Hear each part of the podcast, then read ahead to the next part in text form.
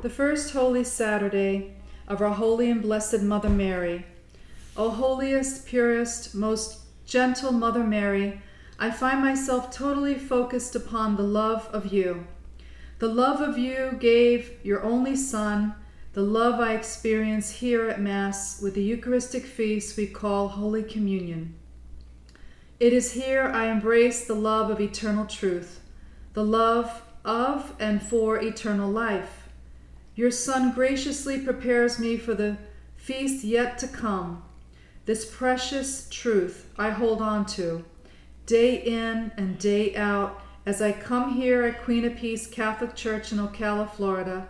This truth has become my teacher, and every day I learn the truth of you being in my presence. You are very much alive in me. You have entered greatly into my heart and mind and soul. You live in me, and I live in you, and this amazing reality has begun. In silence, I learn to be more present to you, even when I am not praying. It has become the time of great listening.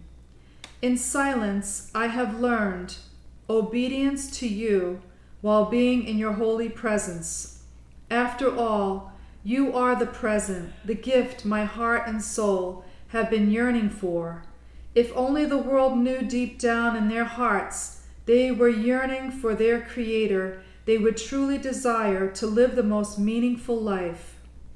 O blessed, O holiest Mother, on your special feast day, I pray for this most important awareness so all souls may desire the greatest gift on earth the greatest gift of knowing, loving, and serving your Son Jesus.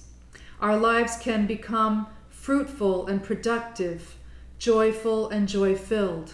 Hearts can grow deeper in love again, in the truth, the truth of love, gentle love, and with that love carry out forward the true meaning of our human existence. O dearest Mother, Mary, hear this special intention on your holy feast day and bring it to the altar of your Son.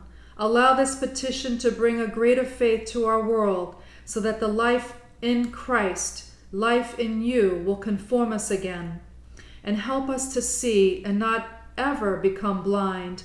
So at every Mass, every precious host received by us, the faithful will go forth preaching the good news.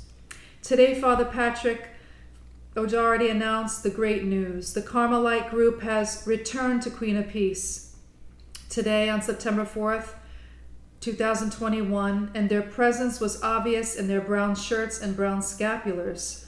Honoring you, Blessed Mother, please bless them as they gather, increase their membership, and may their eyes come to see you and ears hear you through every Mass we pray in honor of your Son.